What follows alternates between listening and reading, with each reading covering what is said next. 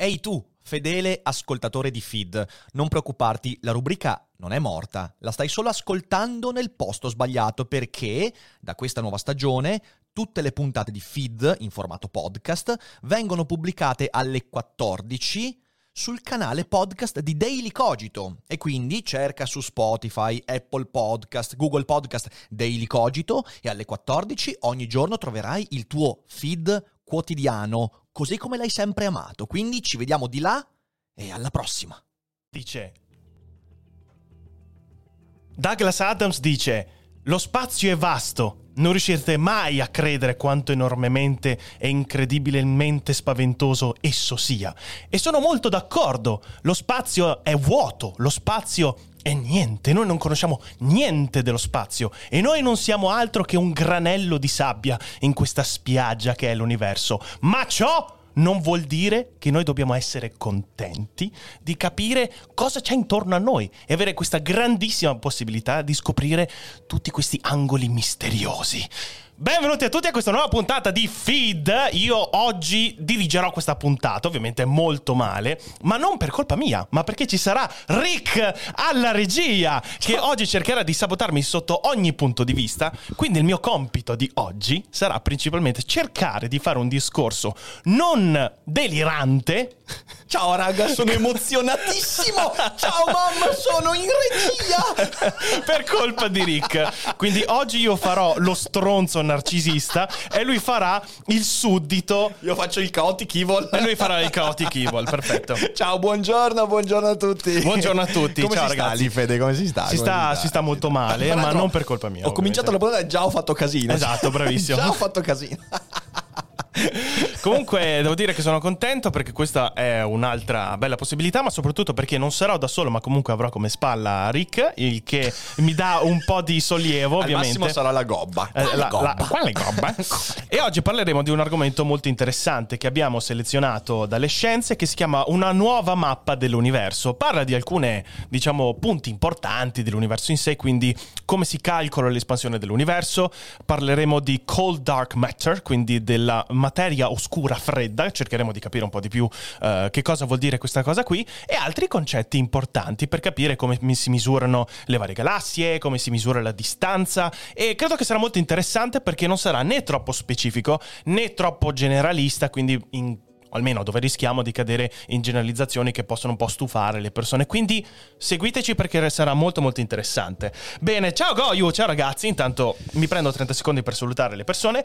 E ovviamente oggi noi non avremo ospiti in collegamento, quindi sarà principalmente una discussione che intratteremo io e Eric. Quindi non vi preoccupate, oggi non ci sarà nessuno a disturbare questa bellissima conversazione che avremo noi due.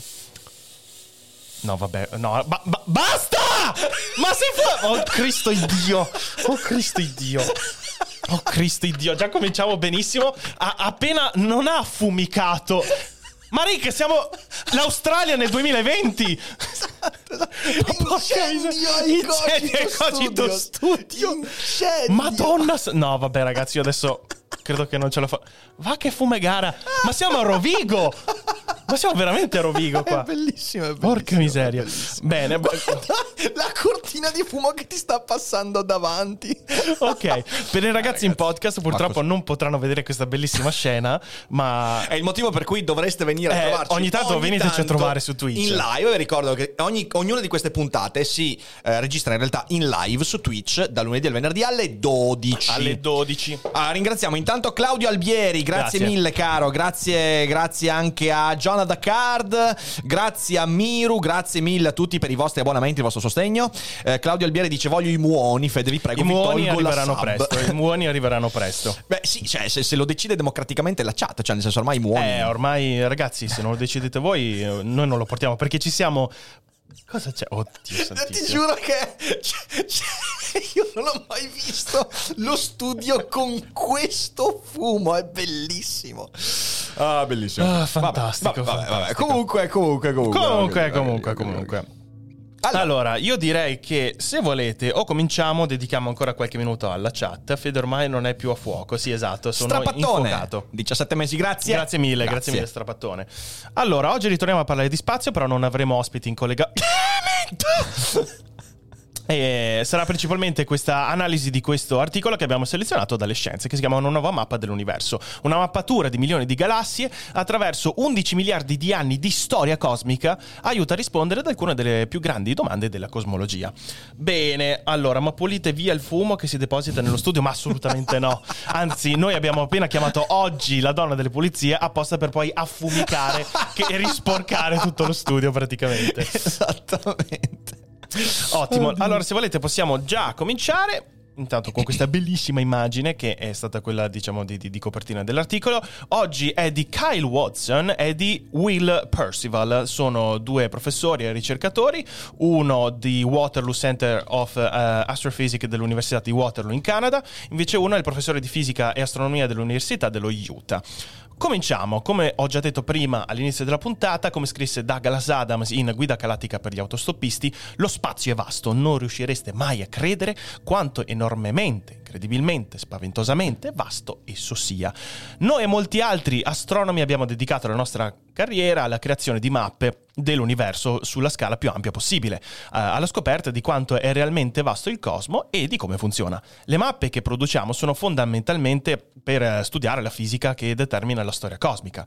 Nel luglio duemilaventi un progetto ventennale a cui abbiamo lavorato, la Sloan Digital Sky uh, Survey, uh, Survey, ha prodotto la più grande mappa del cosmo mai realizzata. Include i nostri dintorni immediati, i confini più remoti dello spazio e di tutto il resto. Ho visto molte mappe uh, dell'universo e sono tutte parecchio interessanti, però ovviamente la parte più difficile di questa rappresentazione dell'universo è proprio le proporzioni in sé. Una molto carina che ho visto, che era in scala logaritmica, dove praticamente le radiazioni cosmiche di fondo erano semplicemente una linea e tutto era proporzionato poi in base anche al nostro sistema solare, quindi ovviamente, nel senso, abbiamo creato noi il nostro centro dell'universo, che in questo caso era il sistema solare, ovviamente è sbagliato in quanto non c'è un centro nell'universo, purtroppo, altrimenti sarebbe tutto più facile da Perché calcolare anche. Alcuni hanno scoperto che in realtà però l'universo può essere un palcoscenico dove fare mm-hmm. stand-up comedy, infatti sì, ci sì, sono sì. le radiazioni comiche di fondo. Sì, le radiazioni comiche di fondo, infatti ad ogni, ogni volta che nasce una galassia parte un applauso, parte un applauso.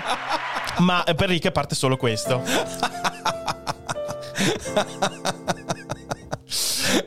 Andiamo avanti. Allora, questa rappresentazione tridimensionale contiene le posizioni di quattro milioni di galassie che fanno da punti di riferimento all'interno di molti miliardi di, di anni luce e risalgono indietro nel tempo ad alcune delle prime ere dell'universo.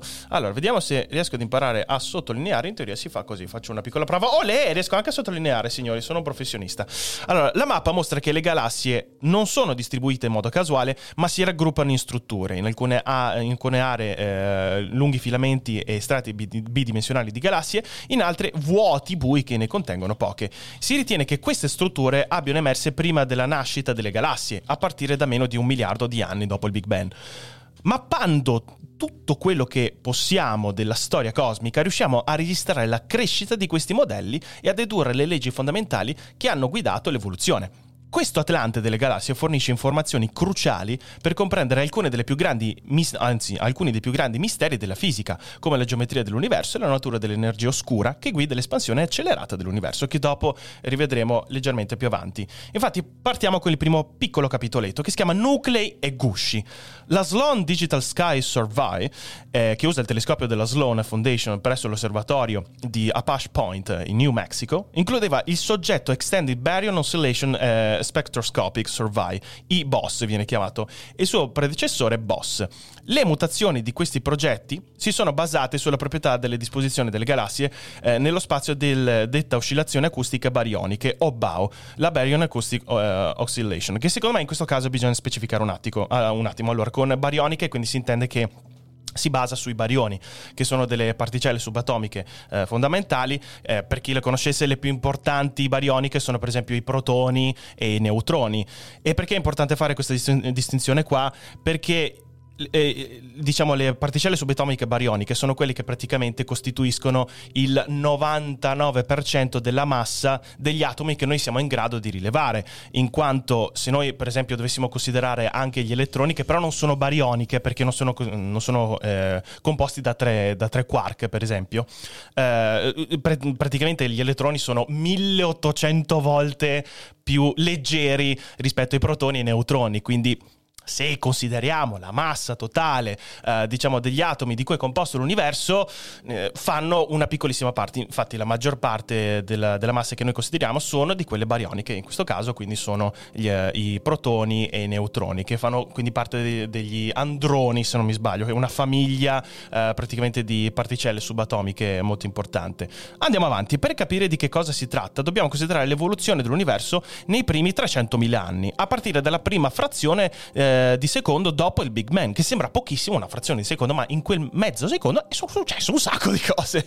A quel tempo il cosmo attraversò un periodo di rapidissima espansione, la cosiddetta inflazione, che dopo, se abbiamo un po' di tempo, mi piacerebbe anche leggervi un, proprio veramente qualche riga da questo libricino che, ho, che mi sono segnato, che mi sono portato, che è di John Barrow, le, le origini dell'universo, che per alcuni di voi che hanno già seguito alcune delle mie live lo conoscono già, in quanto io l'ho citato piuttosto spesso, nonostante sia un libro del novantacinque e diciamo sappiamo che negli ultimi trenta anni di ricerca, soprattutto dal punto di vista cosmologico e fisico, sono un abisso, eh, possono esserci stati molti aggiornamenti, ma ho trovato che alcuni concetti generali sono ancora molto validi, quindi se volete poi facciamo un piccolissimo approfondimento leggendo un paragrafo di questo libro che mi sono portato qua. Andiamo avanti. Allora, a quel tempo il cosmo aveva un periodo di rapidissima espansione, come abbiamo visto prima, infatti durante la quale l'universo crebbe così velocemente che le scale subatomiche raggiunsero le dimensioni di una pallina da golf in dieci alla meno trentadue secondi. Eh, durante l'espansione, minuscole fluttuazioni quantistiche della distribuzione dell'energia dell'universo assumevano dimensioni macroscopiche. Le regioni con una maggiore densità di energia avevano gradualmente sempre più materia, lasciando, almeno lasciando altre zone invece più vuote. Nei successivi tredici virgola sette miliardi di anni, questi punti densi hanno formato i filamenti, gli strati e gli ammassi di galassie osservati oggi. Gli astronomi chiamano questo processo crescita della struttura.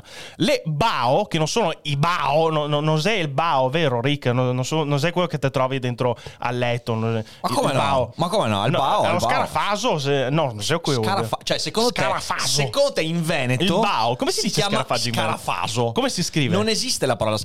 Il B A O. Il B A O. Il B A O. Il B A O. Cioè, è una generalizzazione. A, sca- a scarafaso eh, ne denuncia se sente che ti ho già amico così a scarafaso. Ma meglio il B A O del Mao. Intanto grazie a Maccheo e Simo Lombardo per gli abbonamenti. Sembri grazie Ari quando parla in dialetto, sappilo. Io non sono capace a parlare in veneto, mi dispiace. È per questo che sono una persona mh, troppo acculturata per parlare in veneto.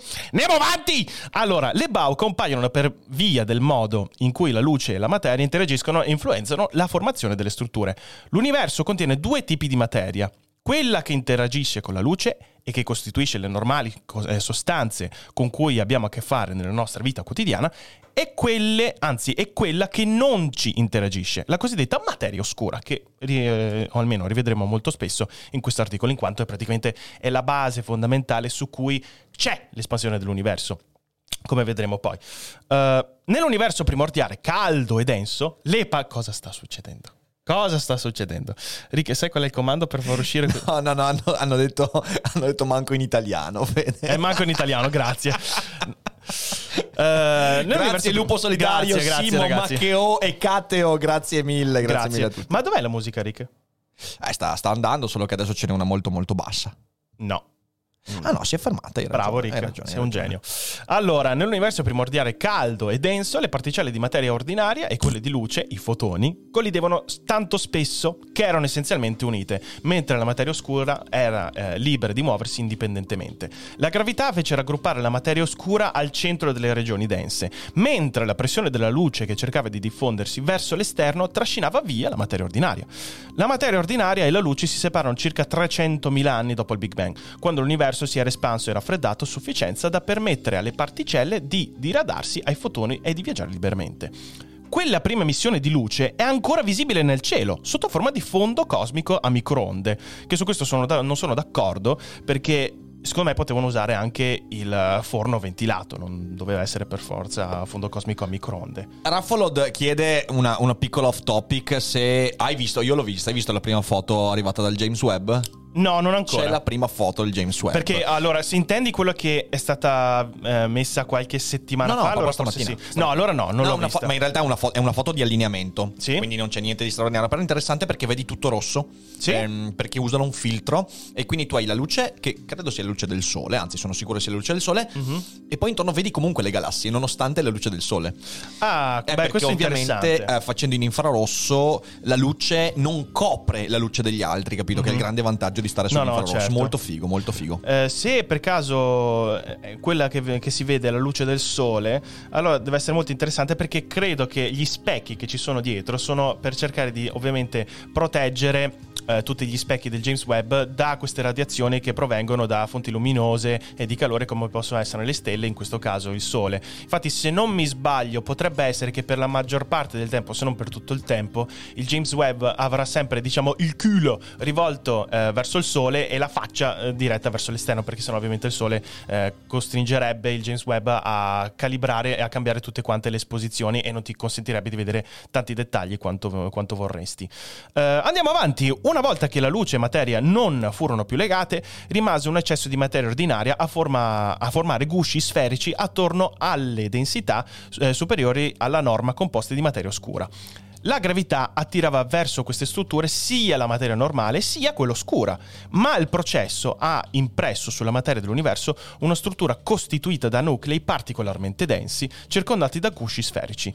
Questa caratteristica comune, l'oscillazione acustica barionica, Eh, che credo che sia la parte qua sotto, eccola qua, ha una dimensione detta orizzonte sonoro commovente. Eh, e devo dire che sono d'accordo, è piuttosto commovente questo, questo articolo qua. Ed è visibile... Sì, però stai calmo. Questo è il tuo commento. Grazie, grazie. Sì, però stai calmo, figa, eh. Ed è visibile eh, de- nella nostra mappa delle galassie, che adesso... li guarderemo. Scusa, faccio una piccola precisazione. È vero, bravo Giorgio che me l'ha fatto notare. Allora, la foto del James Webb ha scattato una nuova foto della stella H D otto quattro quattro zero sei. Non è il sole. Ah, okay. È che mi sono entrato in inganno perché è, cioè, sembra luminosissima e pensavo che una stella eh, cioè non, che non fossero così luminose le stelle. Invece, mm-hmm. invece no, no. Ah, okay, okay, infatti okay, mi, okay. mi sembrava strano. Cioè, che proprio, infatti... Sì, però la vedi tanto grande, quindi pensavo fosse il sole. Niente. Eh, uh, wrong me. No, no, infatti mi sembrava strano che fosse il sole perché di solito lo... I'm sorry. Sempre il contrario. I'm sorry, I did not want to say something wrong. Infatti, per suoi D C, Fede, il web è sempre orientato allo stesso modo. Ancora si sta abbassando la temperatura per raggiungere quella di lavoro ottimale. Eh sì, ragazzi, perché gli specchi dovranno raggiungere una temperatura che non, o almeno non sarà proprio per forza quella del, del, dello spazio vuoto del, dello spazio, quindi a meno duecentosettanta gradi. Però più si avvicina meglio è, perché vi ricordo che le, il calore in questo caso, come in tutti i casi, come anche nelle vostre videocamere in realtà, il calore comunque produce un certo tipo di interferenza di segnale nei fotoni, quindi l'immagine non è pulita tanto quanto vorresti, quindi più freddo, almeno più freddi sono gli specchi, meglio è per avere un'immagine più pulita possibile. È il motivo per cui vedete l'immagine un po' blurrata adesso, perché Fede sta scorreggiando tantissimo. Eh no, infatti mi dispiace, scusate eh, que- ragazzi del James Webb, ma ieri ho mangiato messicano molto molto molto piccante, quindi per i prossimi sei mesi non potrete vedere un cazzo! Possiamo usare questa caratteristica come... Sì, ma stai calmo. Parte due. Possiamo usare questa caratteristica come righello standard, che è quello che usano anche i ragazzini delle medie quando notano qualcosa nel proprio pippolo. Eh, un modo pratico per la misurazione delle distanze cosmiche. Infatti i famosi dodicenni su Instagram che dicono di avere delle distanze cosmiche. Poiché queste strutture si formano tutte quasi contemporaneamente e nello stesso modo. Nuclei e gusci hanno più o meno la stessa dimensione intrinseca. Circa cinquecento milioni di anni luce separano ogni nucleo dal suo guscio. Quando però osserviamo queste strutture nelle nostre mappe, appaiono più piccole o più grandi a seconda della distanza, ovviamente.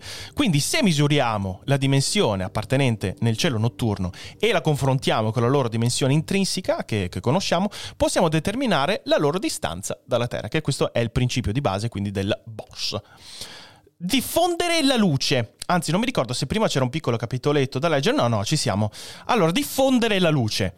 Questi calcoli delle distanze in termini di righello standard o metro da sarta, dipende come voi andate meglio, ci permettono di misurare la distanza media tra un insieme di galassie, ma da soli non forniscono informazioni cosmologiche, che per le quali servono ulteriori informazioni sulla velocità a cui le galassie si stanno allontanando da noi. Infatti il blue shift e il red shift dipende semplicemente se la nostra galassia che stiamo osservando si allontana o si avvicina rispetto a noi. Se si allontana va nel red shift, se si avvicina va nel blue shift, proprio perché è proprio tutta un'altra ehm, onda elettromagnetica, ha tutto un altro spettro. Cosa stai facendo, Rick? Io ho molta paura di quello che sta succedendo in, eh, in No, io sto... Tu, tu fatti, fatti i cazzi, tu hai la, perché lavoro, io, fai il tuo lavoro. Perché ogni tanto io ti fai, vedo ridere fai il tuo e lavoro, mi preoccupi. Fai il tuo lavoro. Perché ogni tanto, io, non so, mi, mi aspetto, che ne so, che tu metti un paio di tette al posto della mia faccia e non ne sarei sconvolto. Uh, la Sloan Fai Survey... il tuo lavoro e D'accordo. Stai calmo. D'accordo, grazie. La Sloan Survey, dice, uh, almeno, era ben attrezzata per fornire queste informazioni, oltre a catturare immagini profonde di un terzo del cielo. Sloan ha esaminato due milioni di galassie e quasar, galassie dominate da un buco nero centrale luminoso, che in, que- in questi casi i quasar possono anche essere composti, per esempio, da il cosiddetto uh, raggio relativistico, che è questo raggio di energia pazzesco. Vi consiglio di guardare delle immagini su internet, che sembra quasi che proprio spari questi raggi di luce al centro della, della galassia. Molto molto figo, eh, e non è quasar quello che usate per pulire, usando la spettroscopia, una tecnica grazie alla quale si possono isolare le diverse lunghezze d'onda della luce proveniente da un oggetto.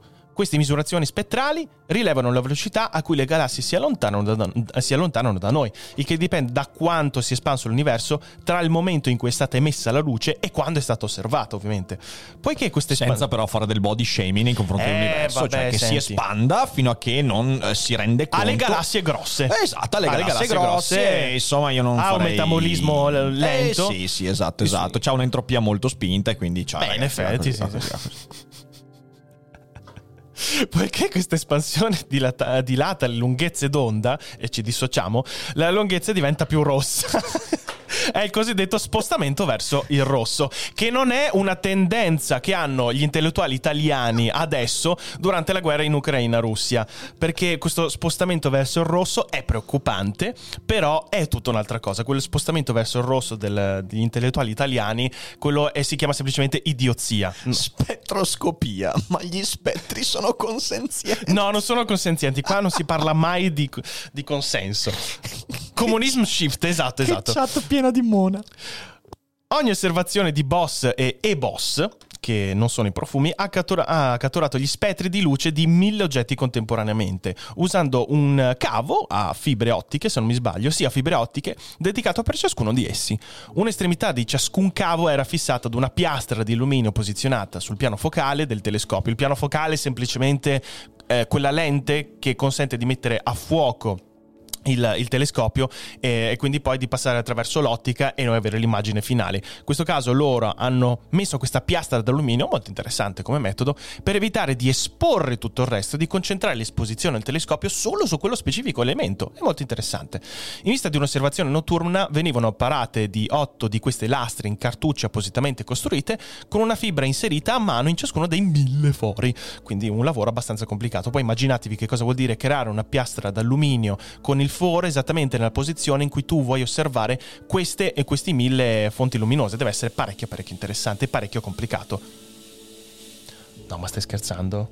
Madonna santissima, ragazzi, io spero che finisca il fumo. È colpa di Valerio. Ah, ok, d'accordo, grazie. Valerio ha chiesto, no, io vedo una fumicata, non una doccia, nel senso, ma questo, old, old questo, questo è un problema del contesto. D'accordo. È evidentemente un problema del contesto. D'accordo, va bene.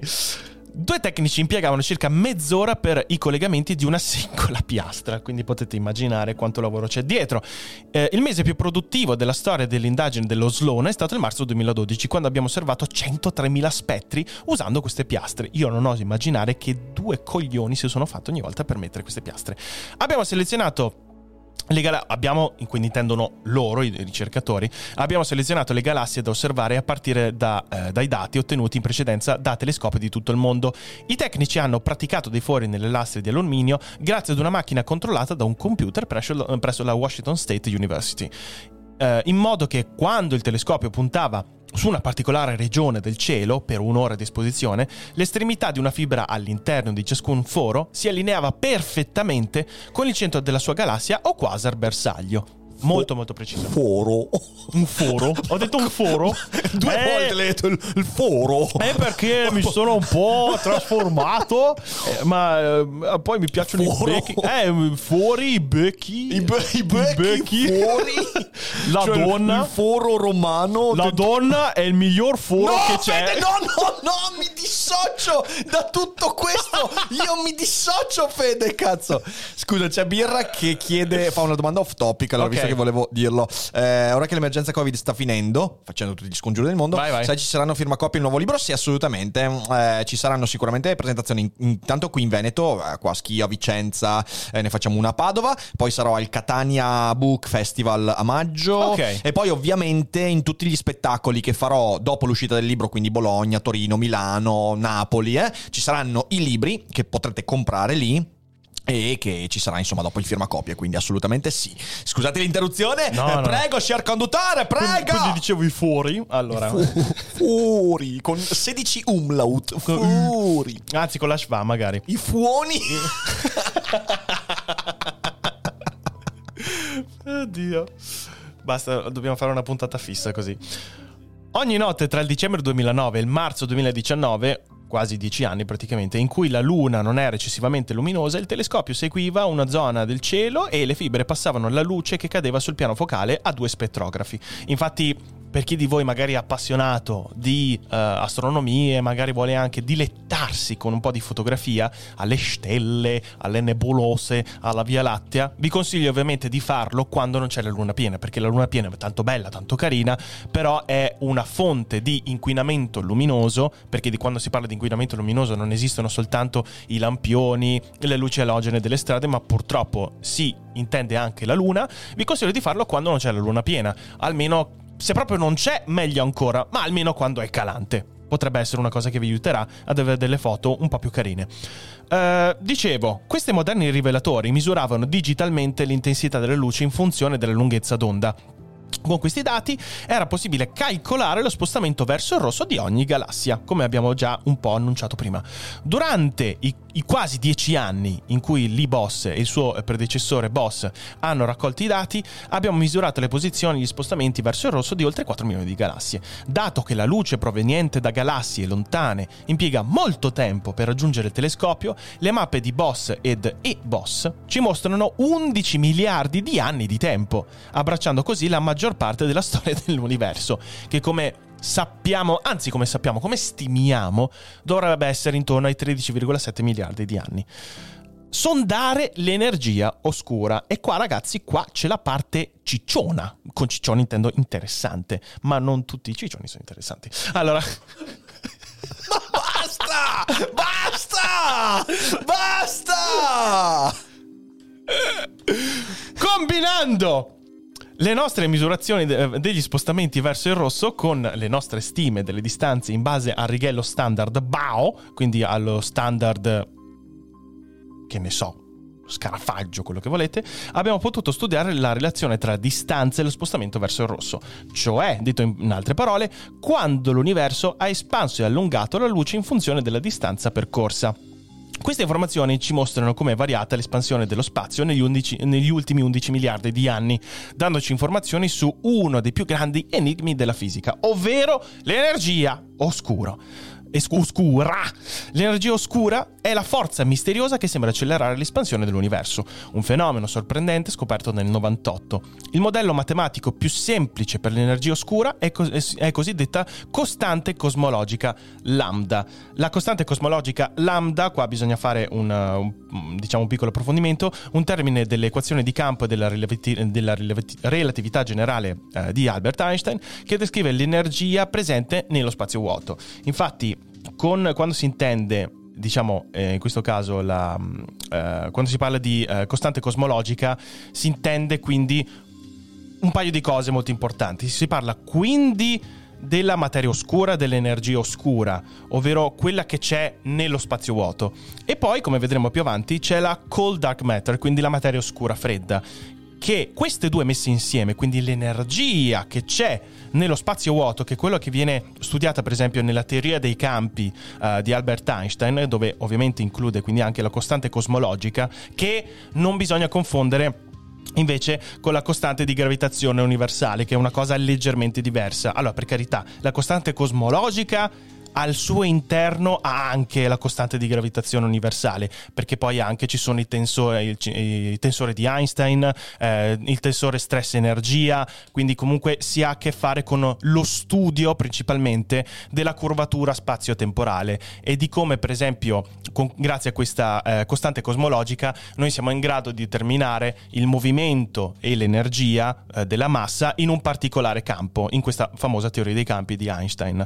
Eh, e la La cosa interessante che secondo me si, si, si può dire riguardo a questo, che l'energia oscura in questo momento possiamo stimare, quindi con energia oscura e anche cold dark matter, come vedremo più avanti, all'incirca eh, costituiscono il novantacinque per cento dell'energia all'interno dell'universo, che è una roba pazzesca, perché se noi pensiamo che quindi il novantacinque per cento dell'energia noi non, non siamo in grado di osservarla, non siamo in grado di capire da dove proviene e anche di calcolarla in maniera precisa, ci dà un'informazione importantissima su allora come mai attualmente l'universo si espande molto più velocemente rispetto a quello che noi saremmo in grado di calcolare, per esempio se noi considerassimo soltanto la massa che noi siamo in grado di vedere. Quindi eh, dai, dai barioni che, eh, che noi abbiamo, abbiamo visto prima, che quindi sono praticamente i protoni e i neutroni. E, e questo, questo calcolo qua, e quindi questa costante cosmologica, ci aiuterebbe a capire i fenomeni di questa espansione dell'universo e della teoria dell'inflazione, che dopo mi piacerebbe rivedere insieme a voi in questo libro di John Barrow, Le origini dell'universo, che è un libro del novantacinque, però qualcosa di interessante ce l'ha. Allora, andiamo avanti. Questa energia può agire come forza repulsiva e opporsi alla spinta verso l'interno data dalla gravità, accelerando così l'espansione verso l'esterno dell'universo. Negli ultimi vent'anni questo modello cosmologico, il cosiddetto lambda cold matter, eh, quindi lambda C D M, eh, dove lambda quindi è la costante cosmologica, è sopravvissuto a molte verifiche, anche se non la capiamo appieno. È il nostro miglior modello per il momento. Infatti una cosa molto importante che bisogna sempre specificare quando si parla di eh, soprattutto astrofisica, quando si parla di eh, meccanica quantistica e in questo caso cosmologia in generale, che abbiamo delle teorie, ma nonostante le varie verifiche, nonostante magari possano essere valide per anche cinquanta anni, non possono ancora essere consider- considerate vere al cento per cento, sono sempre delle supposizioni e sono sempre, diciamo, stimati come presumibili, come qualcosa che è probabile, che noi per il modello, almeno per il momento, utilizziamo come modello, ma non vuol dire che sarà il modello ultimo. Eh, ti, ti interrompo un secondo, vai, c'è vai, stato vai. un sondaggio molto importante in chat, Fede, un sondaggio molto importante in chat. Il sondaggio era: se volete bullizzare Fede su Feed una volta a settimana. Allora, ci sono degli eroi che hanno risposto semplicemente sì e certamente, altri tre eroi che hanno scritto solo ovvio, poi in quarantuno hanno scritto sì ma stai calmo, in centoquaranta hanno votato chi è Fede. Quindi direi che con grandissima, con grandissimo piacere possiamo dire che, insomma, questa cosa, se, se vogliamo, lo possiamo fare una volta. Va bene, a settimana. D'accordo, cioè, d'accordo. Io, io, io, mi sto, io sto, sto nutrendomi di divertimento in questo momento. Quindi... Eh beh, soprattutto, soprattutto Feed, diciamo, è basato dal nutrimento. No, è bello perché, perché quando, allora, negli altri canali dove ci sono coppie, tri e via dicendo, sì, sì, sì. Di solito quando ci sono questi scambi di ruolo si va ad argomenti cazzari e via dicendo. Noi qua invece Dark Matter. Dark Matter, eh, bitches! Mappa dell'universo. Mappa dell'universo. Ed è bello, cioè, è bello perché tu non, no, tu non sei un divulgatore. Divulgatore professionista, no, ok? No, no. Stai, sei un apprendista divulgatore e ci sono io che ti disturbo con un argomento così complesso. È una bravo, cosa molto bella. Bravo. È una cosa molto bella. Bravo. È tutto sono... il discorso sulla competitività fatto con Emmanuel Casto qualche giorno fa, capito? Cioè, esatto. Nel senso, io devo minarti alla base. Eh, perché mi devi mettere alla prova. Moltiplicare le tue difficoltà. Se sopravvivi, allora sarai degno di mangiare. Grazie intanto a Tokugawa, eh, grazie a Goyo che ha regalato un abbonamento, grazie a Lupo Solitario, grazie a Simo Lombardo, grazie. Ne approfitto per ringraziare lo sponsor di quest'oggi. Oh sì. Perché oggi, fermi tutti, allora facciamo così, facciamo un po' di pausa e facciamo prendere fiato anche a Fede. Allora, oggi, oggi, oggi siamo presentati da, ho sbagliato, NordVPN. NordVPN! Perché quando disegni una mappa dell'universo è importante che nessuno se ne appropri. Eh sì. Quindi se volete mettere in sicurezza la vostra connessione web, quindi se volete navigare in sicurezza e non lasciare che i vostri dati siano accaparrati dagli hacker russi, i lo hacker russi. O possono anche eh... essere hacker di Andromeda, possono essere hacker di un'altra galassia, quindi immagino che voi pos- almeno vogliate proteggere i dati da queste entità sovrannaturali che magari provengono da un'altra galassia e che vogliono i vostri dati. Grazie a NordVPN no, perché magari potete mettere i vostri dati all'interno di un buco nero, quindi i vostri dati sono assolutamente... Io non credo che questo sia il messaggio di NordVPN. Beh, ma credo Noi che sia un'opzione assolutamente... Noi non vogliamo mettere i dati in no, un buco nero. No, non Fede. Lo fa NordVPN. No, no, stacca, stacca. Va bene. D'accordo. Stacca, stacca. Se, addio sponsor. Addio sponsor. Se utilizzerete i codici sconto che trovate in descrizione oppure scrivendo il codice, il comando eh, no, che, no Cambly, sta, io sto sbagliando, il comando NordVPN in chat. Goius è una merda. Se utilizzate il codice sconto avrete accesso al settantatré per cento di sconto sul piano dei due anni. Praticamente con poco più di due caffè al mese avrete un layer di sicurezza in più per la vostra connessione, che è una cosa veramente importante, e io sono certo che se inizierete non ve ne pentirete. Grazie Bravi. A NordVPN. E adesso possiamo tornare. Grazie NordVPN, che poi vi ricordo, se il vostro a... computer ha un'impostazione per il NordVPN, anzi per il V P N, allora sarà... Strappattone, no? Dice: io mi immagino gli hacker di un'altra galassia bloccati da NordVPN. Pensate esatto. alle bestemmie degli alieni. Ma porca miseria. Grazie anche al gigante gigante buono per i cammelli. Grazie. Grazie mille. E Fede, possiamo tornare sì, tranquillamente. Sì, possiamo andare avanti. Tuttavia Lambda C D M, che quindi è la Lambda Cold Matter, uh, Cold Dark Matter, scusate, ha dei problemi, perché anche lei comunque non riesce ad andare dallo psicologo, non tanto quanto vorrebbe, quindi anche lei ha dei problemi, magari un po' di, non so, disturbo dell'alimentazione, un po' di bipolarismo, come abbiamo già visto alcuni dati. Anzi, sarebbe interessante studiare il profilo psicologico di Lambda C D M e capire se anche lei può essere un serial killer o è una sociopatica. Tre recenti osservazioni mostrano an- accenni di discrepanze tra il modello e, ra- e la realtà. Infatti il primo che uh, il primo di questi punti qua che notano delle differenze tra il modello e la realtà è che le misurazioni del tasso di espansione locale eh, dello Ah, perché ci sono un po' di foto dopo, perfetto. Dello spazio non corrispondono alle previsioni di Lambda C D M, basate sulle osservazioni dell'universo distante. Il secondo è che le osservazioni del fondo cosmico a microonde, o anche forno ventilato, suggeriscono che lo spazio possa essere leggermente più curvo di quanto previsto dalla teoria dell'inflazione. Infine, la distorsione della luce proveniente da galassie lontane da parte della materia che si frappone, eh, sì, che si frappone, sembra più debole di quanto previsto nel modello di Lambda C D M. Il tempo dirà se questi attriti sono i primi segni della necessità di un nuovo modello cosmologico o se riflettono semplicemente problemi derivati dalla misurazione. In ogni caso, le osservazioni di eBOSS con diciamo eh, sì, eh, di eBOSS contribuiscono a indirizzarci nella giusta direzione.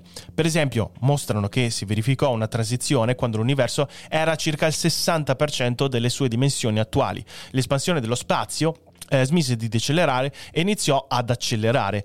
Questi risultati concordano con il modello di Lambda C D M, secondo cui questo punto corrisponde al modello in cui l'energia oscura ebbe la meglio sull'effetto gravitazionale della materia. Quest'ultima rallentava il tasso di espansione.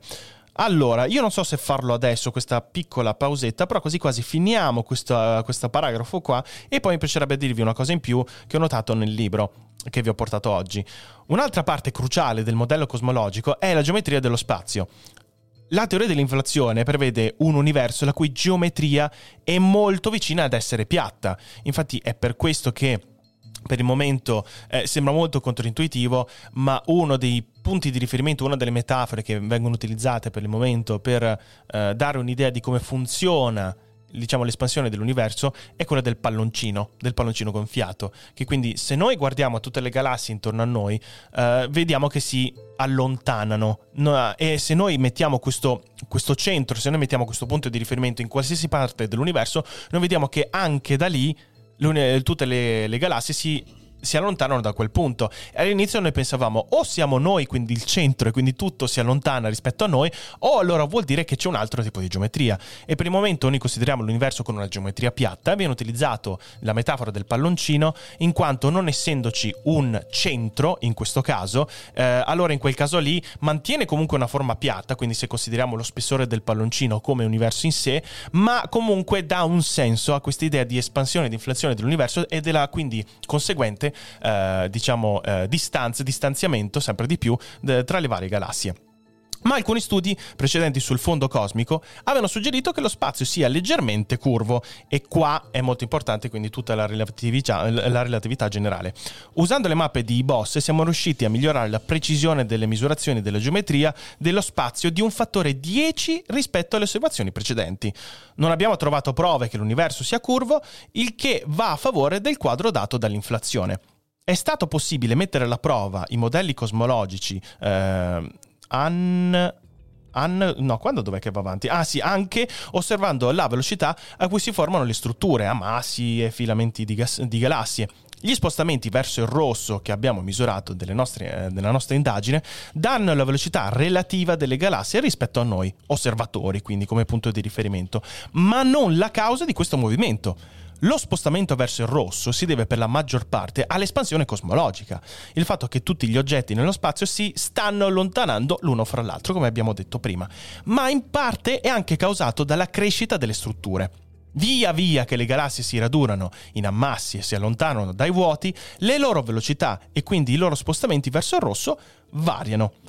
Le ve- la velocità influenzate dalla crescita delle strutture, le cosiddette eh, distorsioni spaziali dello spostamento verso il rosso, sono evidenti, oh madonna santissima, quando confrontiamo quello che accade lungo la nostra visuale verso le galassie e trasversalmente ad essa. Per chi non lo sapesse, per il podcast mi hanno appena fumicato per la terza volta, io sto per morire disidratato è Pierpi, e, e gasato. È Pierpi. Comunque grazie, ripeto, grazie. La crudeltà ti renderà più forte, Fede, la sì, crudeltà sì, ti renderà d'accordo. Più forte. Nel frattempo, a proposito di crudeltà, in chat c'è stato un episodio bellissimo. Il povero Shadow ha scritto ha scritto che è successo? Ma per caso lagga anche a voi? E io gli ho risposto no, qui nessun problema. Albano gli ha risposto dicendo sì, perché solo a te, perché sei uno sfigato. io, io, io questa chat ormai ha vita propria, Fede, non c'è da fare. Che bello. Eh, solidarietà a Shadow. Solidarietà. Ehm... Allora, Giorgio dice, ma è possibile che noi e tutto ciò che circonda si stia allargando, solo che noi non ce ne accorgiamo perché ci allarghiamo pure noi? Beh no, nel senso, eh, capisco la metafora, cioè se noi diventiamo ciccioni e tutto il resto diventa ciccione, allora chi, è, chi diventa ciccione? No, no, scherzo. Allora, in questo caso qua, nel senso comunque non, non c'entra niente che la nostra galassia si espande o che la, la Via Lattea si sta allargando, questo non c'entra nulla con il fatto che noi vediamo un distanziamento delle galassie intorno a noi. È diciamo un altro tipo di, pros- di prospettiva, un altro tipo di geometria. Allora, vediamo, credo di aver verso, eh, ho perso il punto forse, no, credo di no. Le velocità influenzate dalla crescita delle strutture, le cosiddette distorsioni spaziali, ok, questo l'ho già letto. Uh, ah sì, ok, usando i dati di eBOSS e dei suoi predecessori, abbiamo calcolato questa velocità con un margine di errore di circa il tre virgola cinque per cento, che non è male comunque. Il nostro risultato corrisponde alle previsioni della relatività generale, il che è importante perché eh, diverse misurazioni precedenti che si eh, basavano su metodi diversi avevano valori inferiori di circa il dieci per cento. E infatti è molto probabile che il periodo in cui si è messo più in discussione la relatività generale di Einstein e quindi anche la costante cosmologica e quindi tutto quello che consegue con le sue teorie riguardo all'espansione dell'universo eh, siano state messe in dubbio anche perché le strumentazioni non erano ancora in grado di misurare questa espansione dell'universo in modo abbastanza preciso da eh, considerare come probabile La relatività, la relatività generale di Einstein. Facciamo un paio di domande, Fede, visto sì, che sì, vedo. Sì. Allora, aspetta un attimo che esco. Uh... Tac, tac, perfetto, eccoci qua. Allora, allora, allora eh, intanto ringrazio come sempre il buon Goyu che grazie, Goyu, ci manda le domande eh, oltre a bullizzare gli altri utenti eh in certo. Chat. Allora, Giorgio dice, ma è possibile che noi e tutto ciò che ci circonda che si stia che appena letto. allargando, solo che non ce ne accorgiamo perché ci allarghiamo pure noi? Sì, sì, sì. Eh, peraltro questa è una domanda che io feci tempo fa al buon Cuso, che sarà qui da noi il primo sì. aprile eh, no, il trentuno marzo viene qua. trentuno? Il, il buon Cuso okay, sarà qui il trentuno marzo e mi spiego bene, magari gliela, gliela riponiamo perché è una spiegazione abbastanza complicata in realtà quella, eh? Cioè mm-hmm. nel senso non è così, non è così perché effettivamente è molto antintuitiva ed è legata anche a tutto il discorso delle onde gravitazionali. E poi c'è certo. Sergei che dice Non so se qualcuno può rispondermi e se le nostre teorie sull'espansione dell'universo siano frutto di un bias, uh-huh. secondo il quale ci troviamo al centro o in prossimità di un centro, in questo periodo misurato in eoni, ovviamente in espansione. Ho questa visione di universo infinito in cui si espande e contrae in vari punti. Esiste una teoria simile? Allora, qua è molto interessante perché è collegata a una piccola parte del libro che volevo portare oggi, che secondo me è molto interessante perché anche si ricollega a quello che ci aveva annunciato un po' uh, Luca Perri quando l'abbiamo incontrato settimana scorsa. Sì. Per chi, per chi non l'avesse, o almeno per chi non l'avesse ascoltata, se la vado a recuperare. Allora, c'è un punto molto interessante qua, un punto molto chiaro, eh, ma al tempo stesso anche molto confuso, ovvero attualmente l'universo si sta espandendo con una velocità che viene considerata critica, che viene considerata con un certo tipo di velocità che può mettere in dubbio alcune regole fisiche che noi ci siamo imposti. Infatti si pensa che nel momento in cui l'universo continuerà ad espandersi con una velocità sempre maggiore, quindi con una velocità esponenziale, allora potrebbe essere che noi possiamo parlare di universo aperto, quindi un universo che tenderà sempre di più ad espandersi e non per forza che debba cadere, esatto, bravissimo, non per forza cadere in una, in una morte termica, ma comunque eh, dove si tenderà ad aumentare sempre di più la velocità che attualmente, per chi non se lo ricordasse, eh, si sta espandendo con, anzi sta espandendo con una velocità superiore rispetto a quella della luce, perché è vero. Infatti qua secondo me eh, la metafora più, più interessante potrebbe essere quella che ha utilizzato Brian Greene, credo, nell'Universo Elegante, in cui diceva eh, l'universo è un po' come quel bambino che si inventa i giochi, in cui lui determina le regole, ma poi lui può fare anche un po' quel cacchio che gli pare. Quindi lui può, l'universo può dire, se lo eh, rendiamo come un essere umano, lui può dire che all'interno di questo suo gioco, all'interno di questo suo mondo, niente si può, eh, niente può superare la velocità della luce, ma l'universo stesso si può espandere alla velocità che vuole, perché non ha alcun tipo di limite. È una delle cose secondo me più interessanti che noi siamo riusciti a teorizzare nell'ultimo decennio. Invece, se noi vediamo che l'universo si espanderà con questo tipo di velocità, ma a un certo punto questa velocità non tenderà ad aumentare, ma è come se tendesse verso un asintota, quindi che in questo momento potrebbe essere questo livello di espansione critica, allora in quel caso lì Eh, potrebbe essere che si tenderà verso ad un universo con una espansione che a un certo punto si appiattirà e tenderà a rimanere abbastanza costante. Oppure quella che in teoria eh, era, era quello su cui eh, Luca Perri era più d'accordo, ovvero che si parla invece di un universo chiuso, quindi che si tenderà ad un big crunch, che è una teoria molto interessante, è una teoria dove in realtà non ci sono ancora dati per confermarlo, sconfermarla, è ancora molto complessa, però è parecchio parecchio interessante anche questa, perché allora lì sì che si parlerebbe un po' di, di morte termica. Sono tutte ipotesi, peraltro si aggiunge, si aggiunge una cosa che in realtà è ovviamente di nuovo nel campo delle ipotesi, eh, c'è il cosiddetto big rip, il cioè big rip. Il Big Rip è il fatto che tu hai due forze. Hai la forza espansiva dell'universo che vince sulle macro distanze. Esatto. E poi la forza gravitazionale attrattiva che vince sulle distanze locali. Questo, secondo alcuni fisici, potrebbe portare letteralmente allo strapparsi di alcune parti dell'universo. Perché eh sì. tu hai l'universo che si espande e poi le, le parti singole che cercano di contrarsi, esatto. e potrebbero strapparsi. E poi, cazzo, raga, trovatelo voi un sarto che vi mette a posto sta eh no, roba. Infatti, cioè, porca troia. Non so quanti miliardi di anni di luce eh, di, di, di filo servirebbero, esatto. per queste cose qui. Grazie a Fiocar, grazie a Freaky Pinker, grazie, grazie mille, a Volper assegnate, grazie anche a Strappattone, grazie per gli abbonamenti e i bits. E altra cosa interessante sempre di questo libro qua, che se riesci Rick prova a mettere la mia inquadratura, che c'è un piccolo grafichetto che secondo me è molto carino, che mostra che di tutto questo periodo di vita che può avere l'universo, che in questo caso viene stimato che può essere anche oltre i duemila miliardi di anni, il periodo in cui si può sviluppare la vita e può evolversi è un periodo molto limitato e noi adesso ci siamo assolutamente in mezzo. E quindi potrebbe essere che nonostante, o almeno nonostante l'universo possa vivere per duemila miliardi di anni, che possa essere per via di un big crunch, facciamo finta, però il periodo in cui si può effettivamente sviluppare la vita, che quindi le galassie possono mantenere una certa distanza fra di loro, che le Uh, le stelle possono continuare a vivere prima di o implodere o esplodere o espandersi fino a diventare delle nane bianche o delle supernove, tutto quello che volete, o diventare dei buchi neri, uh, il periodo di vita dell'universo dove ci può essere vita per noi invece, o per, diciamo, uh, del, delle forme di vita che sono a base di D N A come noi conosciamo, è abbastanza breve. E questa è una cosa che un po' mi ha angosciato, ma mi ha anche acceso una, qualcosa, un, un ragionamento molto interessante, ovvero che nonostante noi magari avessimo la possibilità di vivere per sempre, comunque a un certo punto arriverà il momento in cui l'universo non sarà più adatto alla vita, ad alcun tipo di vita. E l'ho trovato molto molto carino. Infatti gli universi che si trovano troppo al di sopra dello spartiacque critico si espandono troppo velocemente perché la materia possa considerarsi eh, cons- condensarsi in stelle, in galassie, ed essi rimangono perciò privi di vita. Ed è questo è la, diciamo, quando si parla di universo aperto. E quelli che si trovano sotto, eh, troppo al di sotto dello spartiacque critico collassano prima che si formino delle stelle. Da lì quindi si parlerebbe invece di Big Crunch.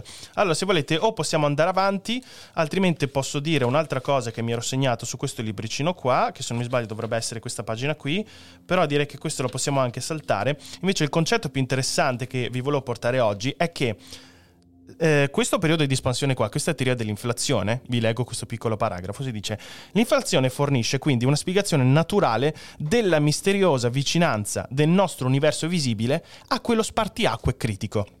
Se il periodo di espansione accelerata dura abbastanza a lungo da spiegare perché non vediamo alcun tipo di monopolo magnetico, che è un, un argomento molto interessante per me, dovremo trovare che vi è una differenza di un solo milionesimo fra l'attuale espansione e lo spartiacque critico.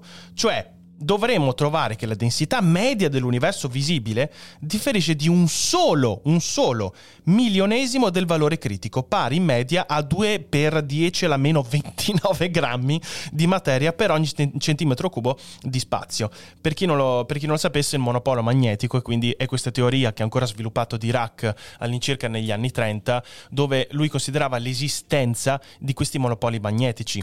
Uno può pensare, ok, basta che tu prendi tipo una calamita, la spezzi in due, ok, hai creato un monopolo. No, perché a sua volta il magnete, se lo spezzi in due, avrà un, diciamo, un polo positivo e un polo negativo. E, mh, per chi fosse interessato, il monopolo magnetico è stato quindi teorizzato da Dirac, e questo Dirac considerava che deve essere almeno un numero tipo n di volte la costante di Planck fratto la sua carica elementare. La carica elementare è semplicemente quanto, eh, quanta carica elettrica ha, per esempio, un, eh, questo tipo di atomo che noi stiamo, scusate, atomo, questa particella che noi stiamo studiando. E, e niente, mi sembrava interessante perché comunque il monopolo magnetico è ancora una teoria, non è stata né confermata né, diciamo, tolta dalle varie ipotesi, però l'ho sempre trovata parecchio interessante. E quindi se noi fossimo in grado di capire effettivamente qual è questo livello critico dell'espansione dell'universo e capire che se oltrepassato posso possono esistere dei monopoli magnetici, sarebbe comunque una grande rivoluzione per noi, perché vuol dire che i monopoli magnetici esistono, che magari è una cosa molto di nicchia, però l'ho trovato interessante. Niente, volevo leggervi solo questo. C'è Sergei che dà un consiglio che, che eh, vi consiglio anche io, un bellissimo eh, vai, libro, vai. Ed è Una fortuna cosmica di Paul Davies. Paul Davies è lo stesso che ha scritto un libro di cui ho parlato, che è un, Uno strano silenzio, che è un bellissimo libro sul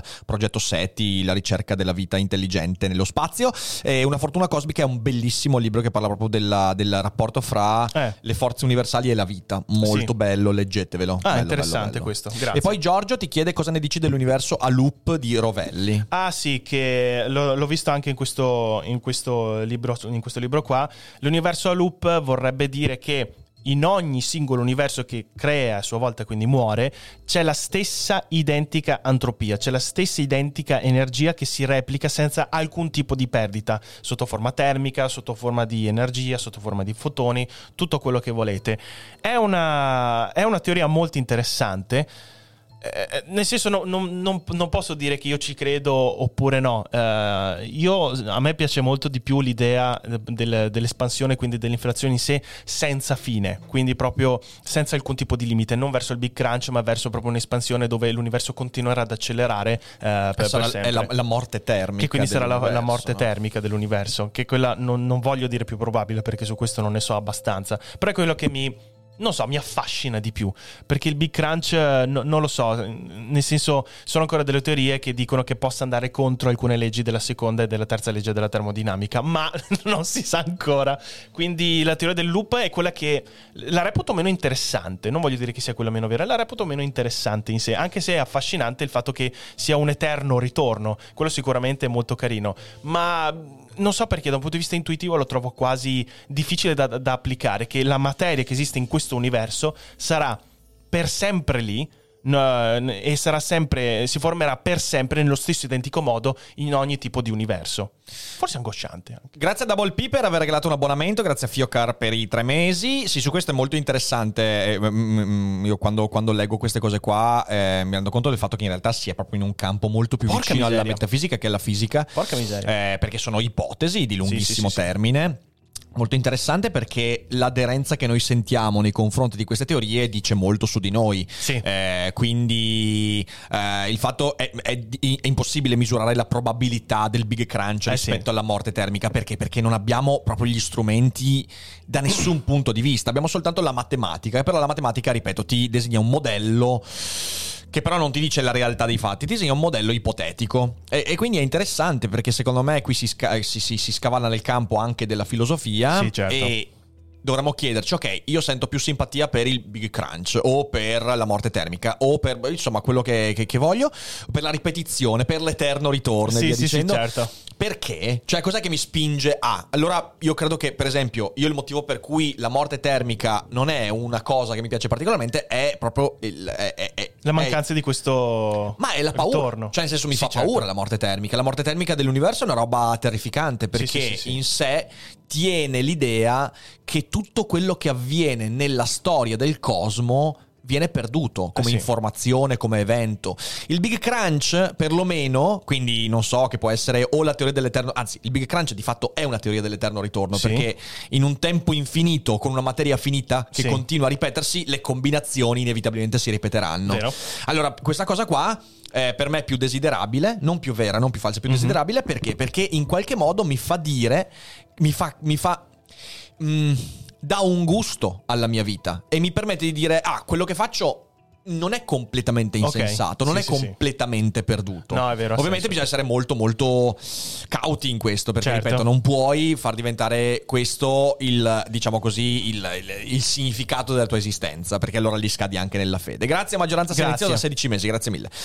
Quindi è molto interessante secondo me pensare a qual è, una volta studiati queste possibilità, sapendo che non sono non ci sono probabilità che ti dicono questo è più probabile dell'altro, certo. ma è soltanto delle ipotesi, dire ok, perché mi sento più vicino a questo? Perché eh, sì, sento... esatto. Questo è molto interessante. Io per esempio, detta veramente molto brevemente, mi sento più vicina alla morte termica dell'universo, perché vuol dire che ogni istante che noi stiamo vivendo e ogni istante in tutto l'universo è irreplicabile ed è unico. È un momento che non ci sarà mai più nella storia e che non c'è mai stato nella storia dell'universo. Questo è vero, questo è interessante, ma, ma? ma nel Big Crunch e nella teoria dell'eterno ritorno, sì. ogni istante l'hai già vissuto infinite volte. Eh sì, e che, quindi devi essere, cioè nel senso, ogni istante che perdi così. Sì, sì, sì. è un'eternità che perdi. Cioè io in, nel Big Crunch, in questa teoria, eh, dico, cazzo, se io perdo un istante, se in un istante della mia vita mi perdo, me lo vivo passivamente, significa che non mm-hmm. ho perso un istante, mm-hmm. ho perso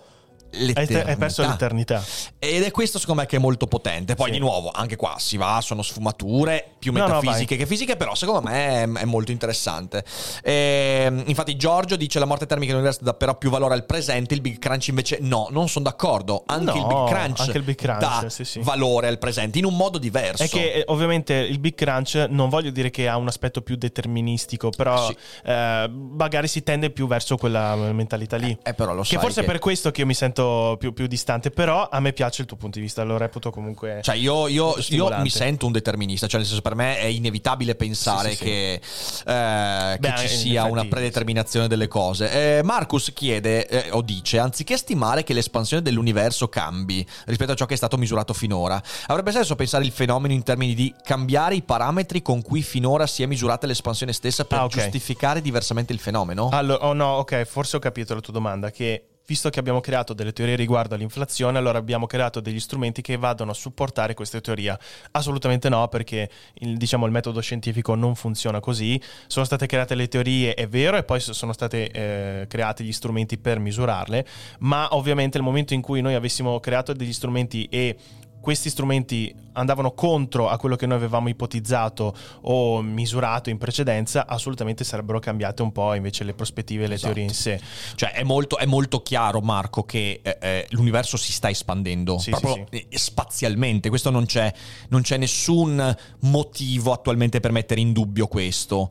E, e, e la sci- la scienza è molto molto ben um, equipaggiata per sì, evitare sì, sì. che una misurazione di questo tipo eh, sia legata per esempio appunto a del, dei, delle distorsioni eh, di osservazione e via dicendo. È molto molto chiaro, non trovi un fisico in questo momento che ti dica ah no, l'universo forse non si sta espandendo. Si sta espandendo, è chiarissimo, e basta vedere, ripeto, la luce delle stelle, cioè nel senso sono, sono in realtà leggi della fisica molto elementari quelle che ci portano sì, ad sì, osservare sì, sì. questa cosa qua, eh, quindi però no. tipo negli anni venti ma anche prima molti fisici non credevano in queste teorie qua, quindi se mi, anzi se non mi sbaglio Heisenberg non credeva nell'espansione dell'universo per esempio, che si espandeva ad una velocità superiore a quella della luce. Ecco, questa cosa qua che dice Albano è una roba che quando io ho scoperto mi ha angosciato. Alcune galassie non le vedremo mai perché la velocità con cui eh si allontanano sì. aumenta. Ti ricordi? Eh ne sì. abbiamo parlato in uno dei primissimi Daily Cogito qui in studio.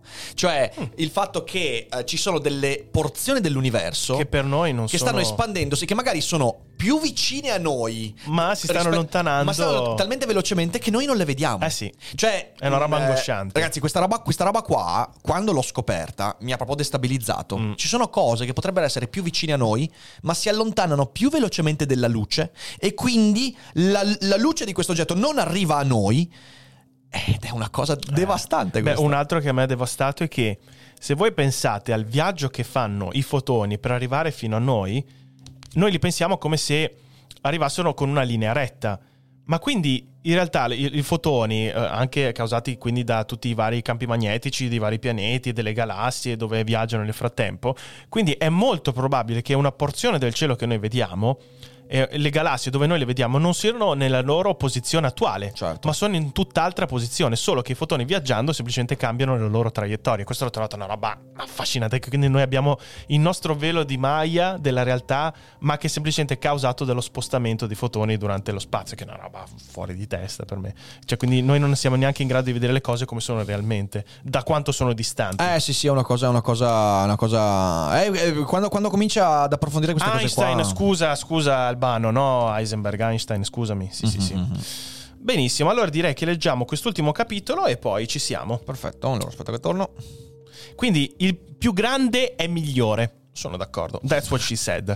Nel corso degli ultimi vent'anni il telescopio e gli spettrografi Sloan sono stati all'avanguardia negli studi sullo spostamento delle galassie verso il rosso, culminati, eh, anzi si culminati in eBOSS. L'indagine Sloan continuerà con nuove mappe di stelle e quasar, e i nostri risultati hanno spinto gli astronomi a pianificare indagini ancora più estese sulle galassie, che eh, coprono una regione più ampia della storia cosmica. Uno di questi progetti che ha, avuto, anzi, che ha avviato eh, le prime operazioni scientifiche si chiama Dark Energy Spect- uh, Spectroscopic Instrument, quindi il DESI, e userà uno spettrografo multioggetto da cinquemila fibre uh, situato sul telescopio Mayall del Kitt Peak National uh, Observatory in Arizona. In Arizona c'è un buon cielo, quindi è un ottimo posto per effettivamente creare un osservatorio, uh, con l'obiettivo di realizzare una mappa più profonda e densa dell'universo. Il nuovo spettrografo, eh, spettrografo è in grado di osservare cinquemila oggetti simultaneamente ed è disposto su un telescopio che ha uno specchio primario con un diametro circa doppio rispetto a quello del telescopio Sloan. Anziché affidarsi agli esseri umani, le cinquemila fibre saranno collocate in eh, posizione da un robot dedicato. Eh, in cinque anni DESI creerà un'indagine galattica che sarà oltre dieci volte più grande di quella di Sloan, anche perché voglio vedere i poveri ingegneri e tutti quelli che si occuperebbero del telescopio a spostare ogni volta tutte le, diciamo, le piastre d'alluminio. Credo che abbia comunque un funzionamento simile eh, e della quantità di lavoro che richiederebbe, quindi qua l'automatizzazione era assolutamente necessaria. La missione satell- satellitare Euclid, che verrà lanciata nel duemilaventidue, quindi quest'anno, è guidata dall'Agenzia Spaziale Europea ed effettuerà anche un'ampia ricognizione sugli spostamenti verso il rosso delle galassie, sfruttando la sua posizione nello spazio, grazie alla quale si evitano le distorsioni indotte dall'atmosfera terrestre, purtroppo che è un grande limite per noi. Uh, Euclid osserverà spostamenti verso il rosso più elevati, cioè distanze maggiori di quanto si possano vedere con chiarezza da, te- da terra, diciamo. Uh, misurerà lo spostamento verso il rosso di circa venticinque milioni di galassie, che è una roba fuori di testa, e oltre a DESI ed Euclid sono in corso altri progetti per la costruzione di spettrografi e multioggetto più grandi su telescopi più potenti, più potenti nell'ordine dei dieci metri, che dovrebbero consentire un significativo balzo in avanti della nostra comprensione dell'universo. Se siete interessati ad un approfondimento su questo, c'è eh, le scienze che consiglia di uh, guardare questo articolo del gennaio duemilasedici uh, che si chiama Scrutare nell'oscurità, e io quasi quasi me lo andrò a recuperare se ho la possibilità. Bene, ci siamo ragazzi, abbiamo finito la nostra puntata, quindi se volete possiamo tornare ancora qualche momento alle domande e poi direi che ci siamo. E rieccoci qua. E rieccoci qua. qua. Ciao, allora, ciao bella gente. Ciao bella gente. Ma, eh, io le, doma- le domande che c'erano le abbiamo lette. Eh, le abbiamo lette. Allora, eh, c'è vediamo... mister Bocca che dice: Rick, hai mai sentito parlare della divulgazione del CERN? Par- uh, Paola, Capa- Paola Catapano, uh, Paola Catapano. Eh, sarebbe bellissimo ospitarla, la sua storia ci piacerebbe tantissimo. Beh, Beh, guarda, fai una cosa mister Bocca, scrivimi su Telegram, sì, perché sì, io sì. altrimenti mi perdo queste cose qua. Scrivimi su Telegram così vedo, vedo, vedo un po'. Sì, sì, sì, sì. Beh, io ho, ho visto prima che uh, Samantha Cristoforetti ha appena Uh, ha appena annunciato una nuova missione, almeno che lei uh, verrà lanciata per una nuova missione che in teoria dovrebbe essere la missione Minerva, eccola qua la missione Minerva, che quindi la Stazione Spaziale Internazionale uh, gli darà la possibilità di fare queste missioni dove lavorerà a decine di diversi esperimenti scientifici che vanno da studi medici alle scienze dei materiali, biologia botanica, ma anche robotica, quindi sono contento. E partirà per lo spazio con la navicella la Crew Dragon della SpaceX eh, il prossimo mese. Sarà in comandante della sezione, della sezione non russa della I S S, che per chi non lo sapesse, vabbè, c'è sempre la sezione russa e la sezione invece internazionale. Aiuto. Bene, eh, signori, io direi che è stato veramente interessante. Eh, magari Samantha ai Cogito Studios. Eh, a me piacerebbe Luca Parmitano. Porca miseria, eh. È stata la gasatura più lunga della storia dei Cogito Studios. No, quella de- la prima che hai fatto è stata veramente lunga. No, questa è stata più lunga. Questa è stata più lunga. Oh, mia. Questa sarà durata quindici secondi, Fede. Bene, sono contento. We dead. We io, dead. Io, io non mangerò qui a pranzo. Grazie allora a N G B B C L, grazie mille per il Prime, grazie mille. No, Albano, fortunatamente la sezione russa in questo caso non si sente minacciata da quella non russa, perché è, nel senso non, non, non c'è la sezione ucraina nella parte degli S S. Oh, Oggi, oggi esce Moonfall. Fede, dobbiamo andare a vederlo. Dobbiamo andare a vederlo. Oggi? Moonfall. Sì, esce oggi, esce oggi. Ma andiamo. Quello di... Quello, quello della luna che cade sulla terra, il film, eh, abbiamo visto il trailer. Ah sì sì sì sì, quello sì, sì. Ciccionissimo sembra, cioè, mi, mi ha riportato eh. a Independence Day quando venne fuori il primissimo trailer. Ciao Fede, riusciamo ancora è bellissimo. Eh, esce anche Licorice Pizza. Cazzo, io sono, sono combattutissimo fra Licorice Pizza e Moonfall. Voglio Licorice vederli Pizza? entrambi. Licorice Pizza? Licorice Pizza. Come? È il film di Paul Thomas Anderson. Ma si chiama Licorice Pizza? Licorice Pizza. Ah sì? Ok, perfetto. Sì. Eh, bisogna andare a vederli entrambi. Assolutamente, assolutamente. Va bene. Allora, ragazzi, io ehm, vi ricordo che stasera alle diciotto siamo in live con Alessandro Paolucci, che è Dio, eh, su Twitter, su Instagram, trovate con Dio. Ha scritto un bel libro che parla di filosofia e psichedelia. Yes. Ed è molto interessante, quindi siateci.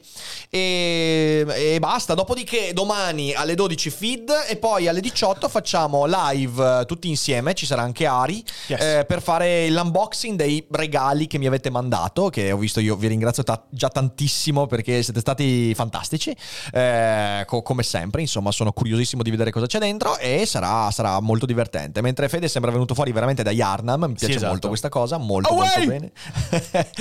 Ringrazio anche tutti quelli che sono in differita. Venite ogni tanto a trovarci in eh, dai, uh, in live, trovare in live. Perché, perché è bello. E basta, io direi che bene, possiamo lanciare anche un raid. Vediamo chi raid. Quindi ragazzi, ricordatevi di espandervi, ma non troppo. Esatto, esatto. Di non andiamo, tendere verso il rosso. Andiamo da Rob McQuack, andiamo a trovarlo. Abbiamo sì, il raid. E niente, ci vediamo eh, alle diciotto, sì, bella gente. diciotto. Sarà una bella cogitata, quindi non mancate. Grazie mille a tutti per gli abbonamenti. Grazie ragazzi. Siamo grazie. in The Mist. Esatto, siamo in The Mist. Grazie per gli abbonamenti, per aver seguito, e ci vediamo alla prossima, bella gente. Bye bye. Ciao ciao ciao ciao.